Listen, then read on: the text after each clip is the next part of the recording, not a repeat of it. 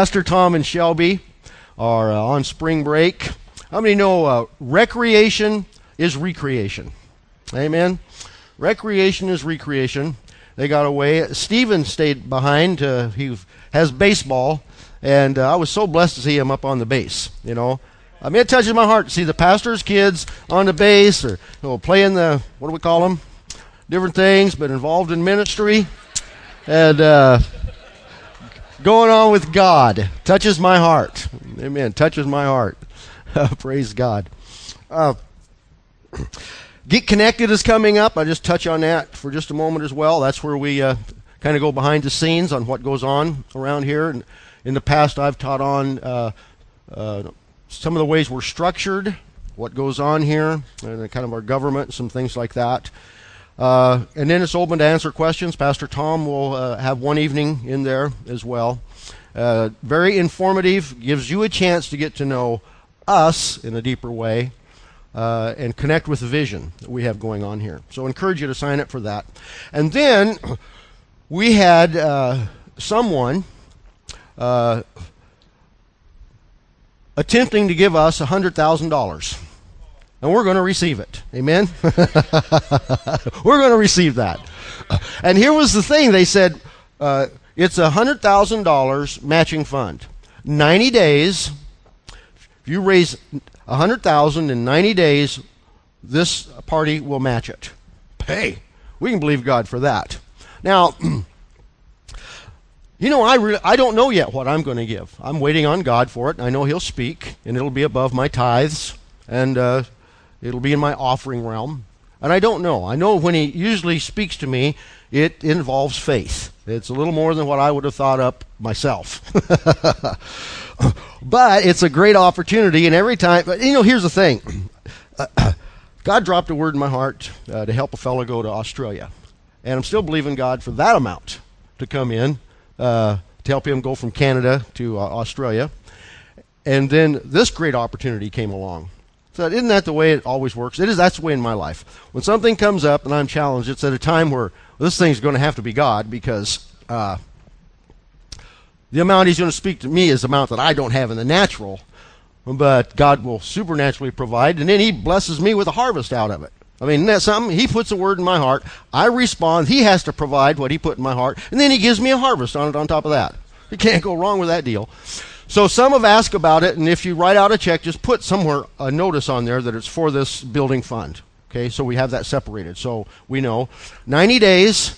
So uh, we've been into this just a couple of weeks, and uh, pray and obey. That's what I'm going to do. Just uh, pray and obey. Hallelujah. If you're with us uh, this morning and you do not own a Bible, we would like to give you a Bible.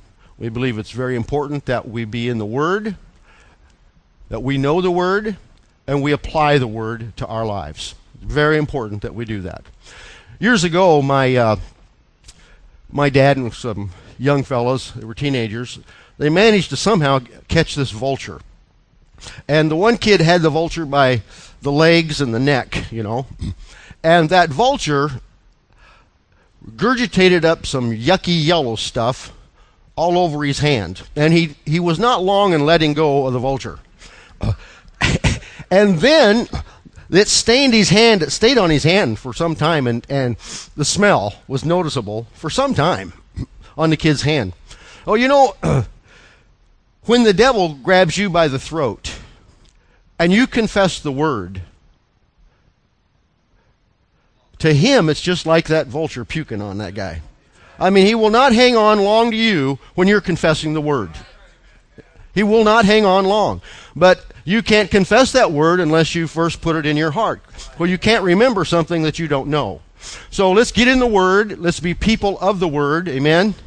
And watch it transform our lives. Amen. A new way of thinking and a new way of living through the word of God. If you have your Bibles, let's stand this morning and let's make a very important confession together. Hallelujah. Wave it up there and say, This is my Bible. I am what it says I am. I have what it says I have. And I can do what it says I can do. I have an open mind and a teachable spirit. And a teachable spirit.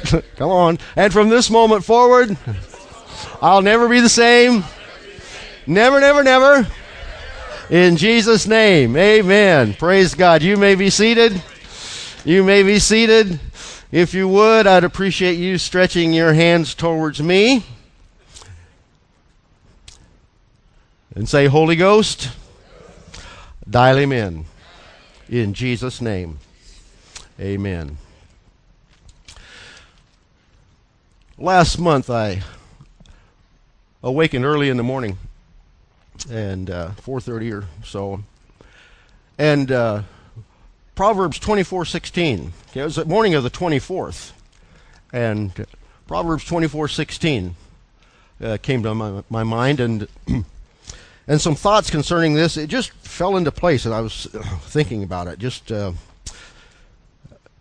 i called it uh, uh, turning defeat into success or you could call it four reasons for failure. But it so dropped in my heart, I thought I was probably going to be, uh, he was putting it in my heart to uh, preach down in Oregon uh, in a few weeks.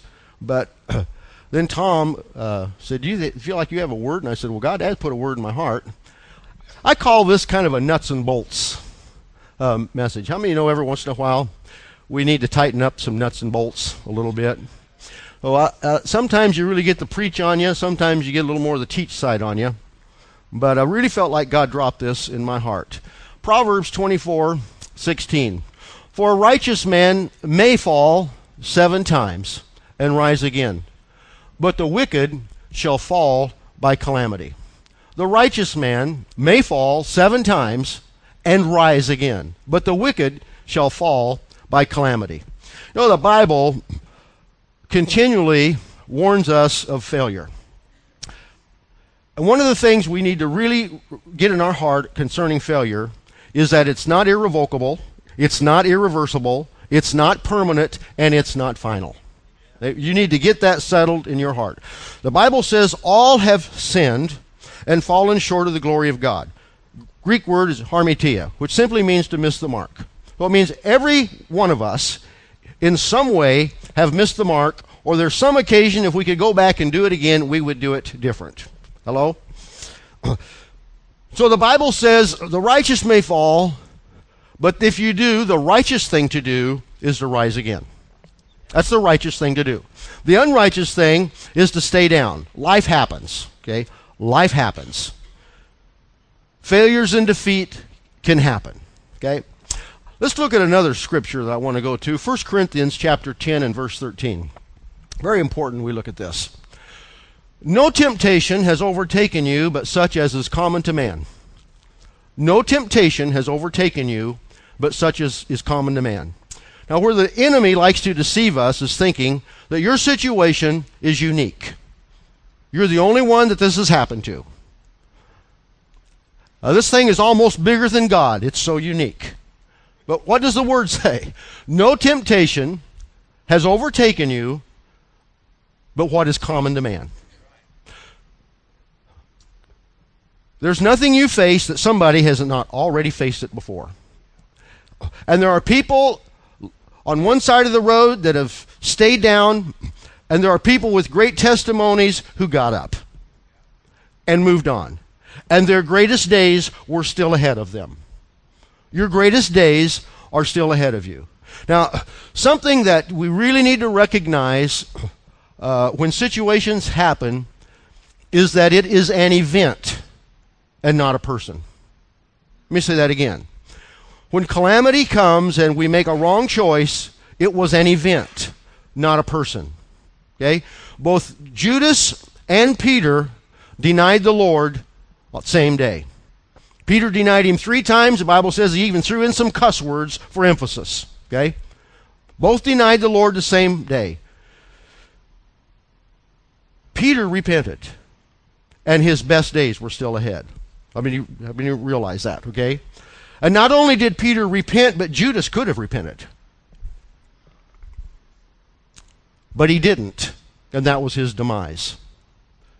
The end is not because you fell, the end is you didn't rise up.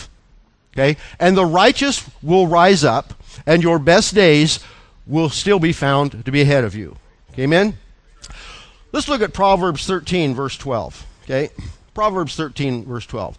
Hope deferred makes the heart sick, but desire realized is a tree of life. Okay? There are disappointments. There are hurts that happen. But the Bible says that they are not irreversible. Okay? And that when the desire comes, and it will come if you get up, it's a tree of life. It's a tree of life. Let's remember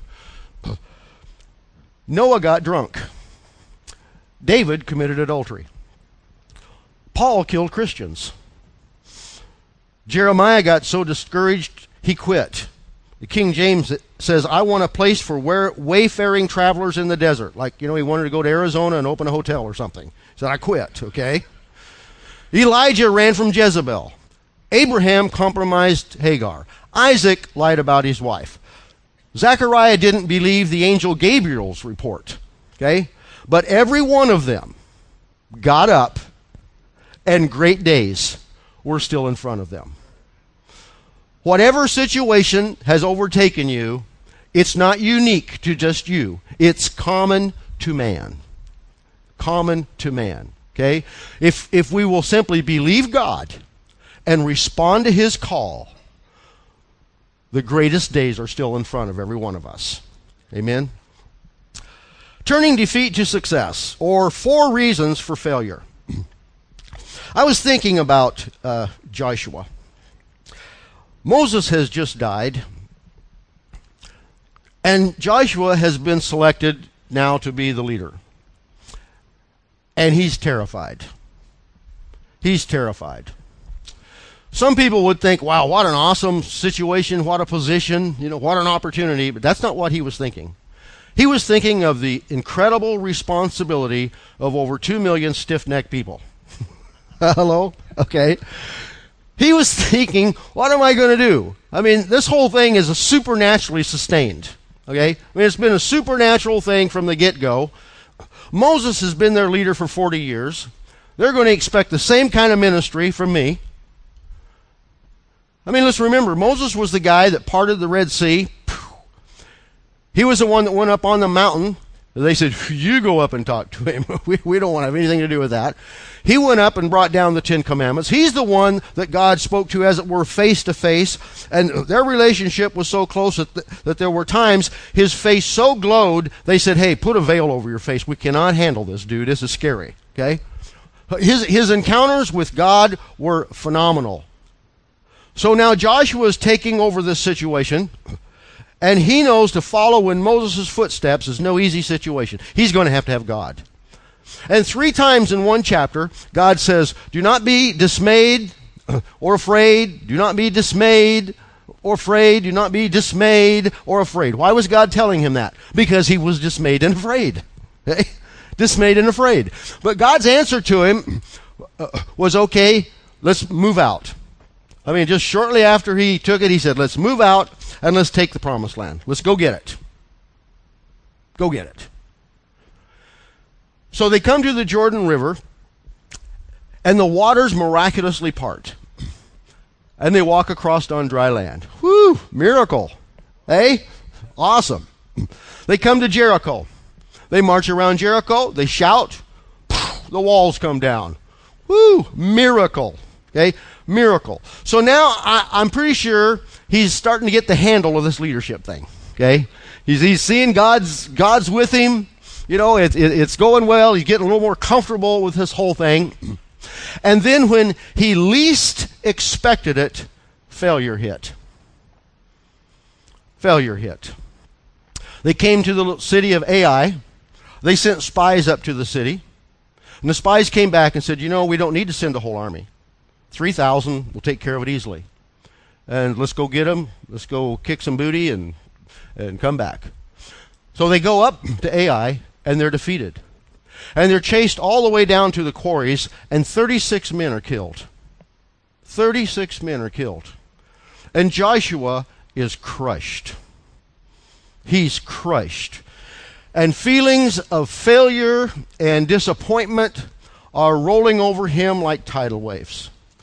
And he says, God, if we had just been content to stay on the other side. if we'd have just been content to remain on the other side of Jordan.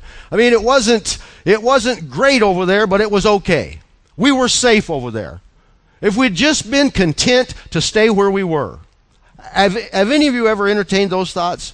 Uh, you, you endeavored to stretch your tent pegs out. You endeavored to believe God for more, and an unexpected situation came. Some, some type of apparent failure, if not real failure, hit you.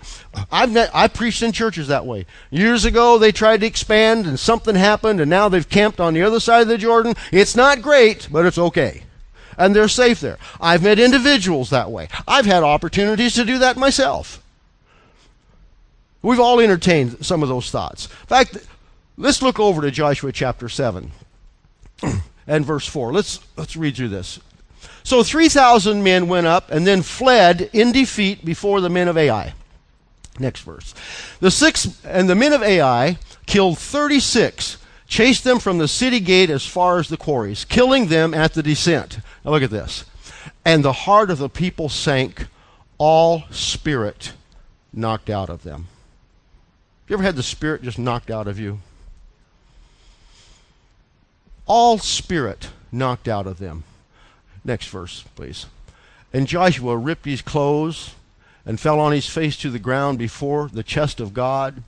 He and the leaders throwing dirt on their heads, prostrate until evening. Verse. And Joshua said, I, li- I like this translation. Can you grab the pain in his heart? Joshua said, Oh, oh, oh Master God, why did you insist on bringing this people across the Jordan? To make us victims of the Amorites? To wipe us out? Why didn't we just settle down on the east side of the Jordan? Verse 8. Oh, Master, what can I say after this, after Israel has been run off by its enemies? Verse 9. And when the Canaanites and all the others living here get wind of this, they'll gang up on us and make short work of us, and then how will you keep your reputation? Okay? What's he doing? He's blaming God. God, why didn't you come through? God, where were you at? You promised. Why didn't you come through? Okay, look, at verse 10. and God said to Joshua, Get up. Why are you groveling? What a comforting word from God. Well, I mean, isn't that just the word you need? Throwing dirt all over yourself and ripping your clothes and just crying and groaning, and God says, Get up. Why are you groveling? Go to the next, verse 11. Israel has sinned. They've broken the covenant I commanded them. They've taken forbidden plunder, stolen, and then covered up the theft, squirreling it away with their own stuff. Verse 12 and the people of Israel can no longer look their enemies in the eye. They themselves are plunder. I can't continue with you if you don't rid yourself of the cursed things. Jericho was the first city. The first fruits are always God's. It's not good to mess with God's fruit. And he said, Everything there's mine. Don't touch a thing.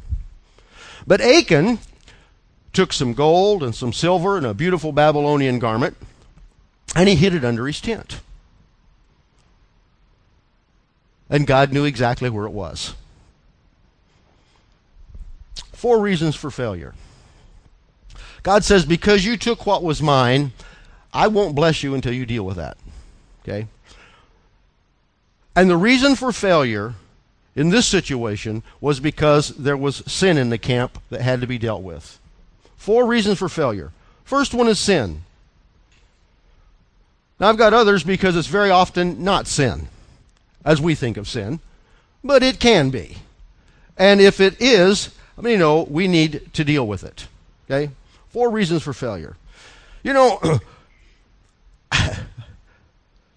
Joshua know, there's probably nothing worse than feeling like you are just an absolute total failure. You ever, ever had those feelings? Something went wrong, and man, uh, you felt like the worst failure in the world. I had uh, two uh, very good pastor friends. They both had an experience within the same year that was uh, nearly identical.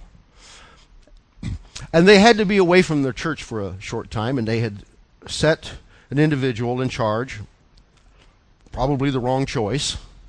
But they put the individual in charge, and when they come back, the church was split. And they were brokenhearted. Brokenhearted. Dwayne called on one of the families, you know, trying to reach out to him to see what happened. They, they literally spit in his face and called him the devil. And he said, I went out to my car and he said, I put my head on the steering wheel. And he said, I hurt so bad. He said, I began to just sob and cry like a baby. And he said, God, I quit. My heart is so ripped out. I'm such a failure as a pastor. He said, I quit. I just, I, I just quit.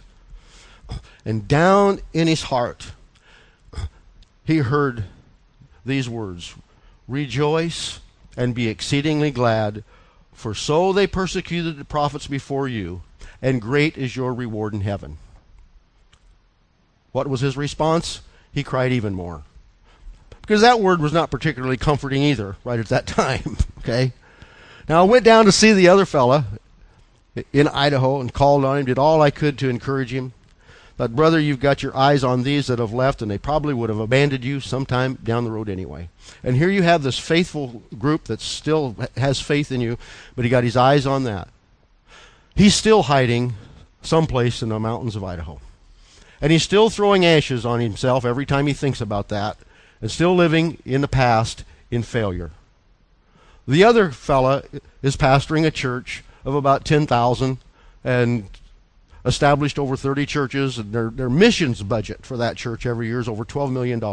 Just their missions budget. One did the righteous thing and got up, and his greatest days were ahead of him. One could have done the righteous thing and got up, and the greatest days will not be realized unless he does one day get up. The righteous thing to do is to get up now, in Joshua's case, God's word was deal with the sin. Just deal with the sin. Okay? Let's look at 1 John chapter 1 verse 9. 1 John chapter 1 verse 9. Okay, if it's if that's the issue, here's this is what to do. If we confess our sins, he's faithful and righteous to forgive us our sins and to cleanse us from all unrighteousness. Hey, if it's a sin issue, if we confess our sins, He's faithful and just to forgive us our sins and cleanse us from all unrighteousness. With that, let's look over at Proverbs 28. Proverbs 28, verse 13. He who conceals his transgressions will not prosper, but he who confesses and forsakes them will find compassion. You got that one? He who conceals his transgressions will not prosper. Okay? Now, you know what our problem with that is? Human nature doesn't like to do that. Okay? Human nature, it's somebody else's fault. Remember when Adam and Eve fell and God came into the garden? And God said, What happened here? And Adam's response was, Well, the woman that you gave me, she gave me to eat. Like, what could I do? No, it's her fault and your fault. The woman said, It's the snake's fault. It's the snake's fault. The human, the human way is the wrong way. God's way is to simply confess our sins. Hey, God, I've sinned, forgive me. And He will forgive and cleanse and restore. That's God's way. Okay? So, but now to biblically repent, we must confess and accept our guilt, our responsibility. Our responsibility in it. Let's own up to it. Uh, and God will forgive, okay? Means we go God's way and not the human way. Remember years ago uh, at Bible school, uh, they were really gifted, and they were uh, on staff and uh, in music and various things. And Dean felt like God had said it's time, you know, to get a motorhome and go on the road. And they were really gifted, preaching, singing, and all of that. And uh, so they did. And they were out there for about three months, and they realized, you know what? This is not God. This is not God. So he did the God thing. He came back to Sister Lindsay and humbled himself. Sister Lindsay, uh, you know, this is not a God thing. So they re- they bring him back on staff, but now he's standing in front of 1,200 Bible school students. And I'll never forget one of the things he said. I would rather look like a fool than be one. Hey, you know, that's a good word. I would rather look like a fool than be one. Okay?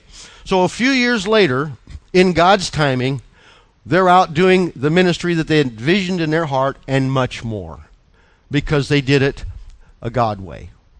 Okay? Which brings me to the second reason for failure. Okay? David goes down to retrieve the ark.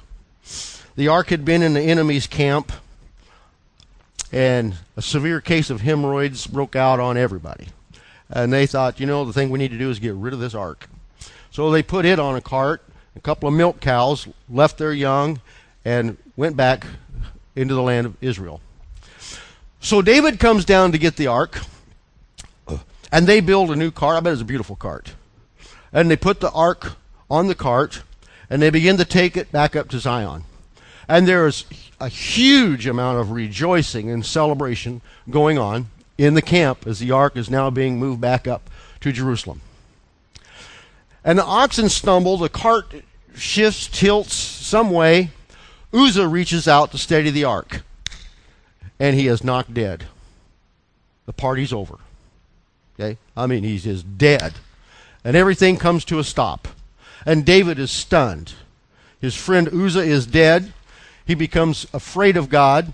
He removes himself as far as he can from the ark, leaves it there, and goes back up to Jerusalem.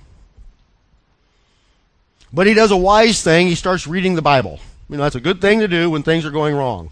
Search the scriptures, okay?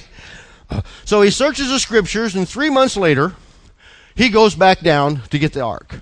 But this time, when he goes down, he takes four Levites and two poles. Because he found that's the Bible way to move the ark. The ark is to be moved on the shoulders of four Levites with two poles carrying along. So he goes and he gets the ark, and then they successfully take it back up to Jerusalem. Now listen. God, David was doing the will of God the first time. He was just doing it the wrong way. He was doing the will of God just the wrong way. He didn't have the right information. Hosea 6 4 says, My people perish for lack of knowledge. He didn't have the right wisdom. Okay? Sometimes we fail when we have the right heart, but we're attempting to do the right thing the wrong way. Sometimes we fail to properly wait on God and get some godly wisdom before we launch out.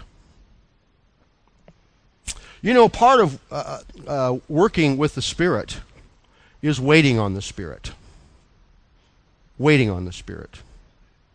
Mean, David learned to wait on the Spirit. You remember Saul, he didn't have time to wait on the Spirit, and then when he was caught, he had all kinds of excuses. Wrong way wrong outcome. David David was quick to repent for the things he did. He got up and he had the right outcome. Okay? So this time when he gets the ark they take it up to Zion, and this is an incredible thing that happens. Instead of putting it in the tabernacle of Moses, he now has a word from God, and he establishes the tabernacle of David. And the tabernacle of David was different from the tabernacle, tabernacle of Moses because uh, in the tabernacle of Moses, you had the sacrifice of animals going on all the time. In the tabernacle of David, you now had the sacrifice of praise, the sacrifice of thanksgiving. The psalm that uh, Keith read today came out of the tabernacle of David. Most of the psalms that worship songs were written at the tabernacle of David. He had a 24 7 choir that went on all the time. That's where the prophetic word began to come. The prophetic uh, song of the Lord was found there. All these wonderful things that happened. And God enjoyed that so much that he says in Acts chapter chapter 15, around 16, he said, Behold, in the last days I will build again the tabernacle of David. Woohoo! David got up. and his best days were still ahead. There, there is a right way and there's a wrong way of doing things in the kingdom of God. I have met people who thought their, thought their plan was so great that God would be obligated to bless it. I had some friends in Bible school, and they felt called uh, to Africa. I really believe they were. I have no doubt about that. And about a year out of uh, Bible school, they called and were on our way to Africa. Well, I felt it was uh, not the timing, but you know, if God's in it, you'll get there.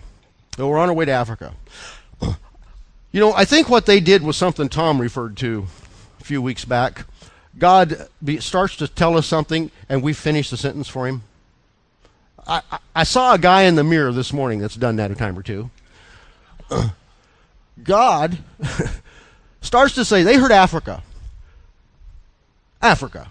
But what God was saying was, get serious now to make preparations to go to Africa because not only is it going to take time for preparations, but God has to also prepare things in Africa for you too. Hello, there has to be a platform for you to stand on when you get there. They heard Africa and they finished the sentence for God. Well, God didn't bless their plan. And the results of it were tragic. Tragic. And all they'd had to have done was done like Dean and come back and humbled themselves and said, you know what? I think this has been our plan. And everybody would have reached out and grabbed them. Their, their, their best days would have been ahead of them, but they refused to get up because the way to get up sometimes is to get down and humble yourself. Hello? In the way up, down, and to humble themselves, okay? Third reason for failure. Ecclesiastes 9, and I think around verse 12, talks about uh, times and chance happen to everyone. Times and chance happen to everyone. The prophet Elijah had gone to the king, and he had said, There'll be no, no rain or dew until you hear from me again. So we're talking a severe famine. No rain or even dew until you hear from me again. So he went up by the brook Cherith, and God sustained him there supernaturally. And the brook dried up, and then God sent him up to Zarephath, and he said, I've got a widow set aside up there. Uh, I want you to hook up with this widow. So he gets up to Zarephath and finds this little widow, and he asks for a drink of water. And on the way in to get a drink of water, he says, and on your way, he said, make a little cake for me for something to eat. And she says, well, uh, I have just enough cake and oil to bake a little cake for my son and I, and we were going to eat that and die. And he said, whoops, wrong widow. Okay? No, that's what I would have said. okay. It wasn't her fault that she was a widow. It wasn't her fault she was uh, out of meal and out of oil. Times that she were living in, the famine had impacted the whole land, and it had impacted her as well. Impacted her as well. There can be things that affect you and I that were absolutely no fault of our own. And how we handle those situations determines success or failure. When the opportunity came and the prophet said, Well, go ahead and bake me a cake first, she heard the voice of the Lord behind the word. She heard the voice behind the voice. And she responded and baked him a cake first, and then God supernaturally sustained her during the time of that famine. Okay? She heard the voice behind the voice and she responded to that. She did not look at the circumstances, but she honored God. She, she believed God. Incredible. That's an incredible story. How many know we are not? We are not in the Great Depression. Hello. you know, I pastored people uh, beginning 30 years ago, and most of them have gone on to be with the Lord now. Now, folks, they were in a depression. I mean, that was a real severe depression. I've met people that are still scarred from that, you know, older people. But those that were givers just kept right on giving. And some of the testimonies they shared with me about how, you know, God miraculously provided and how God, uh, in some ways, did what He did for the little widow lady, things that, that should have ran out, didn't run out. And, and the miracles of God, you know, when, when things are adverse, running to God, not from God, is always the answer. When things are going contrary and is no fault of your own, don't blame God. Look to God. Honor God. God, God, God, God, God, God, God, God, God, God, God, God, God first. Always first. If it's a sin problem, hey, he's your answer. Healing, forgiveness, restoration. If you lack wisdom, James 5. If any man lack wisdom, ask of me. I'll give liberally and upbraideth not. If it's a situation where everything's gone contrary and, and you don't understand it, go to God.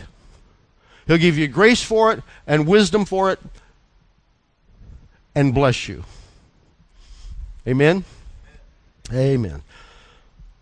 The fourth reason for failure. My final one. My fourth reason for failure. Sometimes it's a demonic attack. Okay? Sometimes it's a demonic attack. John 10:10. 10, 10. The thief cometh but to steal, kill and destroy. But I have come that you might have life and life more abundantly. Now there's the mission statement for the devil. He's come to steal, kill and destroy. That's his mission statement. But I have come that you might have life and, and life more abundantly. Twice the Apostle Paul said, We wanted to come to you, and we tried again and again, but Satan hindered us. We wanted to come to you, and we tried again and again, but Satan hindered us. Okay? Look at, look at uh, Peter, if we could. 1 Peter 5, verse 8. Be sober, be vigilant, because your adversary, the devil, goes about as a roaring lion, seeking whom he may devour. Notice the word may. He can't go around just gobbling up whomever he wants to. He's looking to see who, see who he may devour. Well, as for me, he may not. Okay? And okay, now what's the Bible say? It tells us we need to know and understand the schemes or the wiles of the devil. And we also need to have some understanding of the weapons of our warfare to enforce the victory that Christ ha- has won. He's a defeated enemy. I remember uh, years ago, thought about this this morning with the pastor uh, John Osteen. Had had a, dream, and in the dream there was this uh, this devil, and uh, he had some younger devils, and they were out going through the neighborhood training these younger younger devils in this dream, and and uh, going to see whose whose house they could go into and raise havoc. And so they came by uh, uh, Pastor Tom Fields' house. And the little de- devils they're saying, "Okay, let's go in that house. That looks like a great house." And the old mature devil, he said, grabbed him by the neck and he said, "I myself have been in that home, and I'm still in recovery from it." Okay, hey, we have weapons of our warfare. On the one hand, in the church, we, we act like, well, the devil doesn't, doesn't exist. On the other hand, we've, we've got him set up almost like he's next thing to God. He's not. He's a defeated foe. The Bible says that one day we'll look down in the pit and we're going to say, that we allowed that thing to bring such havoc in the world? That thing for crying out loud? Okay? But there is a very real adversary. Okay? And sometimes he hinders the work of the Lord. That's where we need to have discernment and uh, we need to come against him. Okay? Praying with a brother this morning, he was praying. He said, uh, uh, We dismiss, we dismiss the assignment of the devil against the garden. Hey, that's right, we do. We dismiss your assignment in Jesus' name. Now, there was a young fella, his name was John Mark. And he had a tremendous opportunity to go on the mission field with the Apostle Paul and the Apostle Barnabas. And on their mission journey, they met severe persecution stirred up by the devil. And their lives were very much in danger. And John Mark bails out and goes home. Have you ever have you ever uh, quit something and as you walked away from it in your heart you're thinking that's a terrible feeling. I shouldn't have done that. You know, and probably he carried the look he had from the apostle Paul for a long ways too. So I'm sure on the way home he's thinking, you know what, I, am a failure. I blew my opportunity. What a chance. I blew my chance. Now, I met a lot of, uh, yeah, quite a few over the years. Usually it happens right after they've come out of Bible school. And they've gotten involved. They're young, they're immature, uh, not, not as mature and strong as they think they are. Just because you've been to Bible school doesn't make you necessarily ready for everything. And and they probably did blow their chance there. And they just went and sat down. Hey, uh, God has more than one chance. Hey, God has more than one chance. Okay? Your best days are still ahead. The righteous thing to do is get up. Okay? Quit quit groveling and get up and deal with it.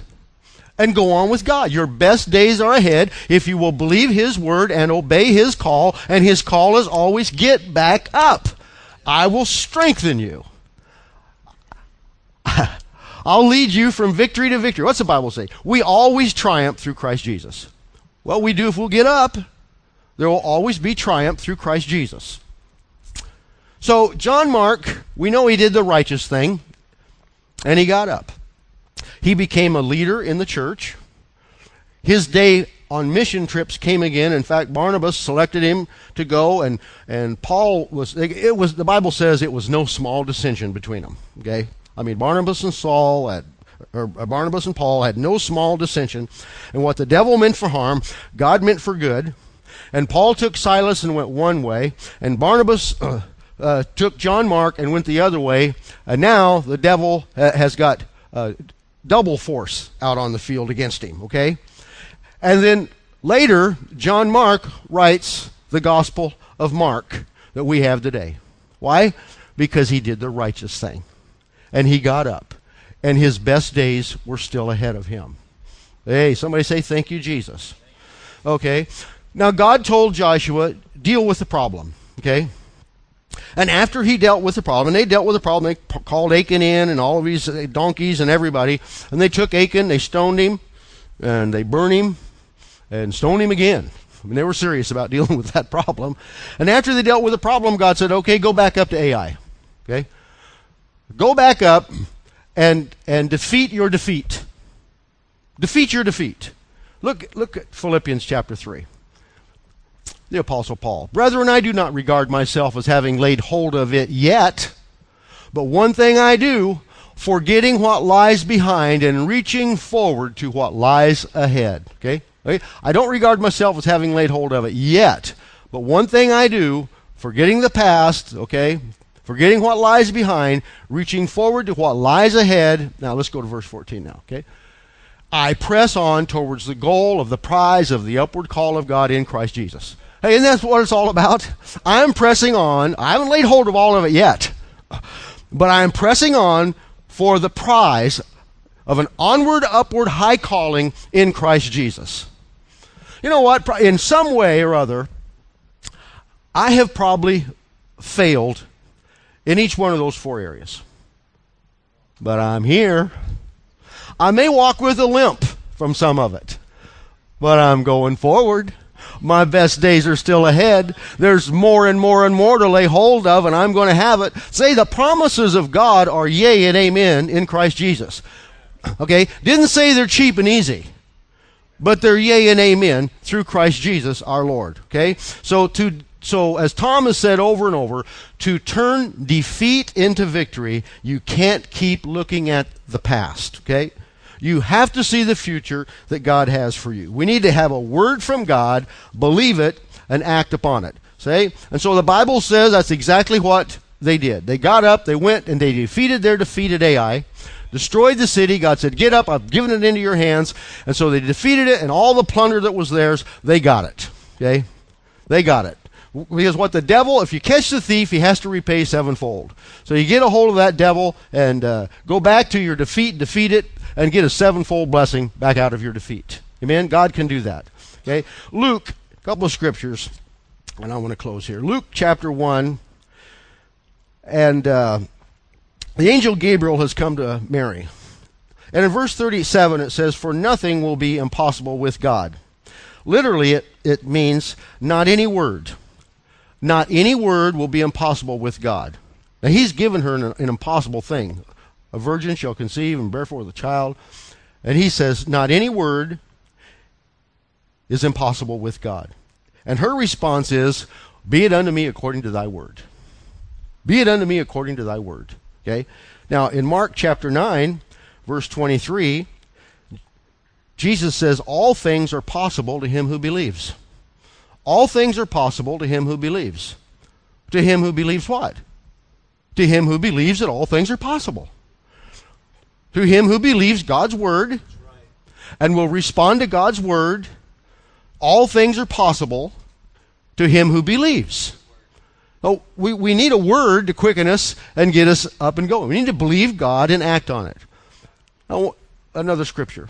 This is one we've referred to once or twice here Jeremiah 29 11. But I want to put it up there. For I know the plans that I have for you, declares the Lord plans for your welfare and not for calamity, to give you a future and a hope. You know why Pastor Tom mentions that so many times? Because that is a word for you. God put a word in his heart for this church, which is you, and that's a word for you. And faith cometh by hearing, and hearing by the word. Faith cometh by hearing, and hearing, and hearing, and hearing, and hearing. And the first time you, you, you heard it, you hoped it could be. Now you're beginning to believe it. Okay? That God has plans for your welfare, not for your calamity, to give you a future and a hope. And faith is coming to believe God, but to believe God and move on, trust me, God does not reach into your past to determine the blessings He's going to give you in your future. Okay? If any, okay, wow. The Bible says God renews us day by day. Okay? He renews us day by day. The world says a bird with a broken wing cannot uh, ever fly as high. Well, I mean, I don't know if that's true about birds or not, but that's not the word. The word says your highest days are still ahead of you. You, you, you still have blessed days beyond what you can comprehend. And it's not determined by your past. See? So whose report are you going to believe? The world or the Word? Your mother in law's or the Word? I remember one time there was a fellow was at church visiting, and I could tell just by seeing seeing the poor guy was kind of just beat down. One of those kind of guys just had been beat down, and he waited around and he approached me uh, after nearly everyone had left. and he stuck out his hand and he said, Hi, I'm divorced. My name is John. Hi, I'm divorced. My name is John. Hi, I'm bankrupt and my name is Bob. Hi, I'm molested and my name is Sally. Hi, I'm raped. My name is Becky. Hi, I'm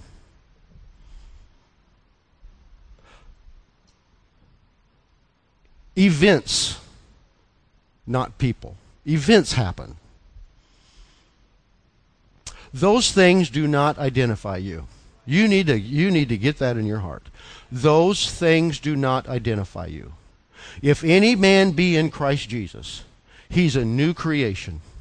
A new creation. Old things have passed away, and behold, all things have become new fresh and new. Those things do not identify you. And to move towards your destiny, you need to forget the past. In fact, one more scripture. We need to look at this one. Hebrews chapter 9, verse 14. How much more will the blood of Christ, who through the eternal Spirit offered himself without blemish to God, cleanse your conscience from dead works to serve the living God?